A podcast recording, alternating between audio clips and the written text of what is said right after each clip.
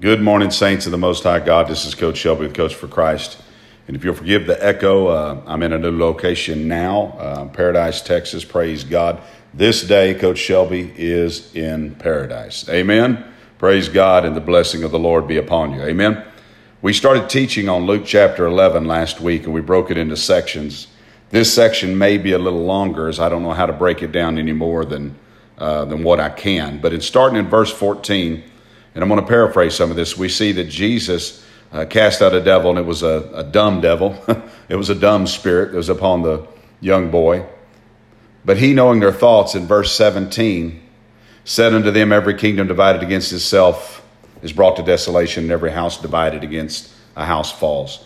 Now, they had said that he cast out demons by the prince of demons, by Beelzebub, appointing the power of God or giving credit of the power of God to Satan himself. And Jesus said in verse 18, If Satan also be divided against himself, how shall his kingdom stand? Because you say that I cast out devils through Beelzebub. You see, the kingdom of darkness is highly organized. The reason why many Christians have little success concerning these things, number one, is they don't fight. And a man that don't fight can be at peace even in slavery. Come on. I could give you a message, another message. I could go 10 different directions. I don't want to do that today. Many of you in America think you're free, but yet don't pay your taxes and find out if you're free. Find out exactly what happens when you don't take care of those things. Find out when you don't fi- follow the rules and the laws of the land that are given before you. And some of those are good, but some of those are not intended for good. And I won't elaborate on that. But the kingdom of darkness is highly organized. And the kingdom of darkness cannot cast out darkness. There's only one light. The light is Jesus Christ. And if Satan be divided against himself, how shall his kingdom stand? Because you say that I cast out devils by Beelzebub. And he goes on to say, If I cast out by Beelzebub these devils, by whom do your sons cast them out? Therefore they shall be your judges. And in verse 20 it says that if I with the finger of God cast out devils, no doubt the kingdom of God has come upon you.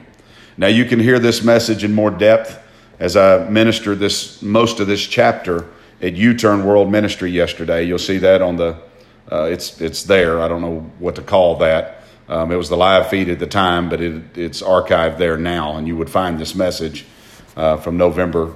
I guess that would have been 24th yesterday.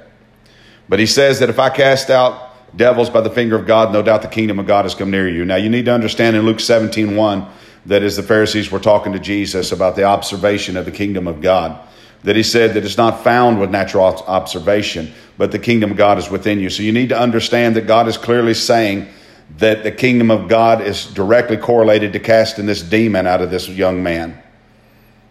That the power of God, the government of God, by the faith in God, and when this is demonstrated, that this is a manifestation of the kingdom of God. Far too many people are looking for the kingdom of God and they can't wait to get to this place because of the beautiful streets and the mansions and all those things. And rightly so, I get that. But the question that I ask is the government of God operating in your life today? Because if the government of God is not operating in your life today, you may never see the physical, tangible kingdom of God that you're lusting after now.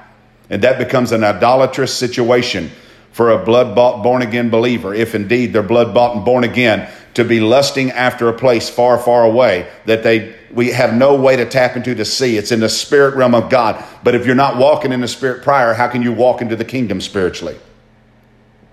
Now, I don't know if you just heard what I said. But if the finger of God in verse 20 cast out devils, no doubt the kingdom of God has come upon you. I said, no doubt the kingdom of God has come upon you. You must understand that for the true born again, blood bought believer, the one who follows Jesus Christ, that there is a manifestation of the kingdom of God here and now. And that manifestation cast out demons as Jesus just demonstrated in the book of Luke, chapter 11.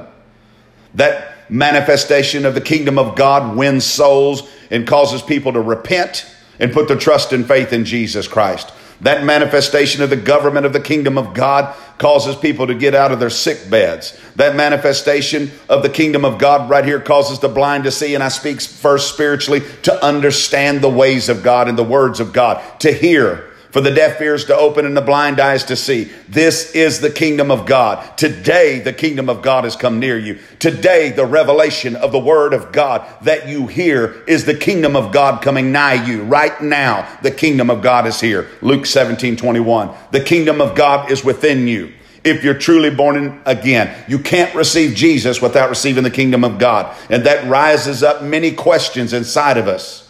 How can I be a Christian? How can I be a follower of Christ if there's no manifestation of his kingdom? That would be like walking into another country and addressing the king and telling him how the cow's going to eat the cabbage and to change all of his rules and all of his ways. No, no, no, no, no. When the kingdom moves in, he moves in, Jesus moves in, he brings the kingdom, the government, the rule of God in your life. Because the disobedient, the ones who do not desire to follow the ways of God, he never moves in. And if you change on the road, he moves out. The Bible says in Ephesians 4, and I believe verse 30, if not back up to 29, do not grieve the Holy Spirit. What is it like in this world when you know somebody and you begin to mistreat somebody and you begin to grieve that person? What is it like? Does that person draw near to you? Do they draw away from you? Are they more hesitant around you because they don't know how to how to speak to you? They don't know. And I'm not saying this for God. I'm saying this for our benefit. The Bible says, if you read in James chapter 4 and you read 7, 8, and even 9 is worthy to read, it says, Draw near unto God, and he will draw near unto you. So I just answered the question about the kingdom of God. When the kingdom of God is within you and the manifestation of the kingdom of God is going forth in your desire and your hunger and thirst for righteousness, people will begin to be to begin to be drawn. But most of all, I'm not speaking about the people because some will be repelled. I'm speaking about that relationship with Christ and the manifestation of his government. But when these things, when you begin to fight against these things and you begin to follow the carnality, the flesh, the things of this world, then there's a separation even between you and Christ. Though he'll never leave you nor forsake you, he's only a whisper away. The relationship to thrive and the kingdom to manifest requires you to put your trust and faith in him. It requires you to spend time with him. It requires you to pray without ceasing. It requires you to spend time in his word, for he is the word, and this word is life and its spirit. This is the manifestation of the kingdom of God. This is what it's all about here and now, not someplace far, far away, though that may literally be the case. I do not dispute that. But what I want to bring to your attention, if you're not experiencing the kingdom of God, the government, the rule of God in your life today, then you'll never see that mansion. You may never see those streets of gold. And the Holy Spirit just changed this if you didn't notice. I thought I was going to go all the way through the strong man, but God says that's enough message for today. Let the kingdom of God rule in your life. Let God's government manifest today as it did in Luke chapter 11. The demon came out. The lepers are cleansed. The blind saw. The deaf heard. People were born again. Repentance took place, which is required to see the kingdom of God. Lest a man repent, he'll never see the kingdom of God. God bless you this Monday morning, and perhaps the Holy Spirit will let me finish this chapter on the next recording. In Jesus' name.